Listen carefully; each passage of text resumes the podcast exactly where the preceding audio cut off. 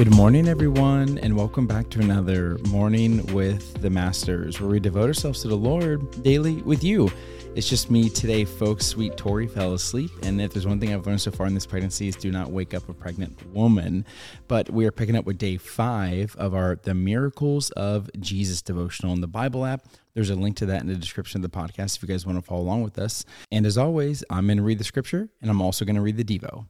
The scripture is Matthew chapter 14, verses 27 through 29. And it says this But Jesus spoke to them at once. Don't be afraid, he said. Take courage. I am here.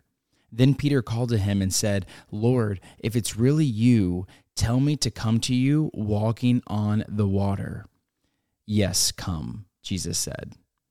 And the devotional is titled, Jesus Walks on Water. And it says, this final miracle we'll discuss occurred right after Jesus and his disciples fed the 5,000. Jesus instructed his disciples to get back into their boat and set out for Bethsaida.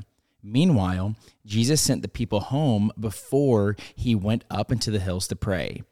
Later on that evening, Jesus saw the disciples' boat in the middle of the lake and noticed that they appeared to be struggling with the winds and waves. Then Jesus did something unimaginable.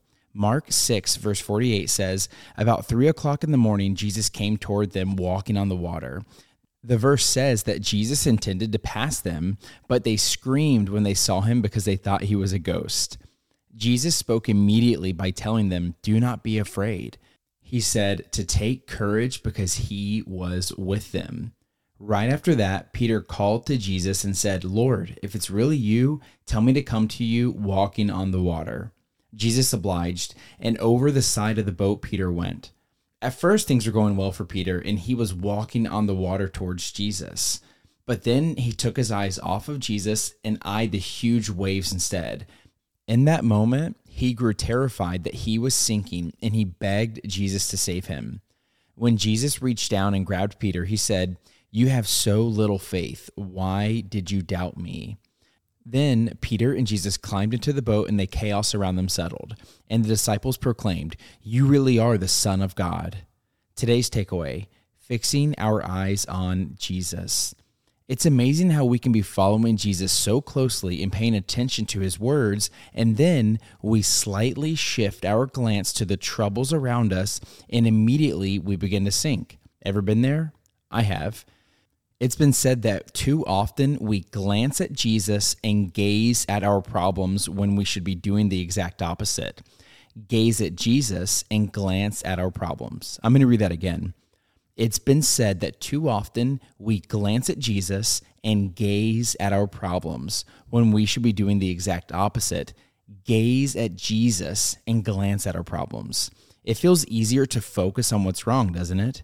But fixing our eyes on Jesus will bring a calmness to our souls even when trouble looms around us. The question we all need to ask is where are my eyes fixed? As you finish this plan on the miracles of Jesus, maybe you're waiting for your own miracle. You're not sure when your heart's desire will be granted, when your healing will come, or when that relationship will be mended. Even in the midst of all those unknowns, you can still rest in the truth from this plan. We serve an abundant God who doesn't define us with our doubts, a God who is with us no matter what, a God who calls us to give in faith, and a God who desires that we fix our eyes on Him and Him alone. And I don't know about you, but for me, this is incredibly timely I've been having a lot of like, I guess I want to say like mental blocks or mental fears or mental worries lately. And something that really stuck out to me after reading this devotional and the scripture a few times, eh, I'm actually going to replay it for you real quick. So it's like 3 a.m. The disciples are way out there on the boat and they're already freaking out about a storm. They're really nervous about the wind and the waves. And then Jesus is walking up on the water by them and they think they see a ghost. So now they're even more frightened by that. And then, right when Jesus sees them and they see him, he says, Do not be afraid, have courage. I am here. And the disciples, confused about this, Peter specifically said, Well, if it's really you, call me out to the water and I will walk on the water towards you. And Jesus replied, Yes, come.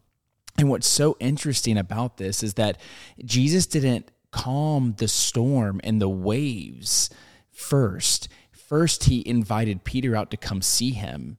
And I think that God does that for us. I think he wants to calm the storms and the waves that are that are crashing inside of us before the waves and the wind and the storms that are crashing outside of us because the the the chaos didn't stop until after Peter and Jesus got back into the boat. And I just thought that was so interesting about the chronological order of how Jesus calmed those two fears he first calmed the fear that was happening inside of the disciples, and then he calmed the fear that was happening outside of the disciples. And God does that for us because I think it points to making sure that we worship him and not worship our circumstances.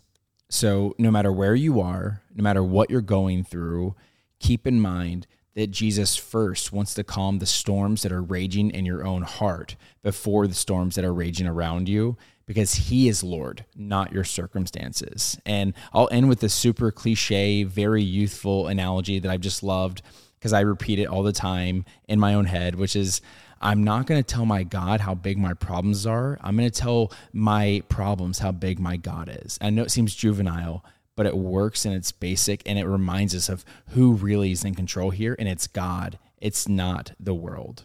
I'm going to go and pray sign out. Lord, thank you for this humbling devotional. So many of us have so much going on, good and bad, things that we're worried about, things that we're celebrating, God, and you are King of them all, God. Thank you that you are abundant in your mercy. You are abundant in your blessings, God. And you are abundant in how you calm the storms that are happening both inside of us and the storms that are happening outside of us, God. Would you help us call upon you to calm the storms first that are happening on the inside, God? Because we want to worship you to know that we are not a product of our environment. We're not a product of our circumstances. We are a product of what you did on the cross, God. We are set free from our circumstances, Lord. Thank you for that. Lord, we worship you in that. And we want to find truth and rest inside of that, God. Help us to set reminders to just worship you in that and to not to not just keep gazing at our problems and how big they are, God. Help us look at our problems and tell them how big you are, God. We love you and we worship you in your son's heavenly name. Amen. Well, amen, y'all. Now's that perfect time to break out the worship music, break out the journal, and continue pressing to Lord. And don't forget that we love you, and don't forget that you are God's masterpiece. We'll be talking to you tomorrow. Adios.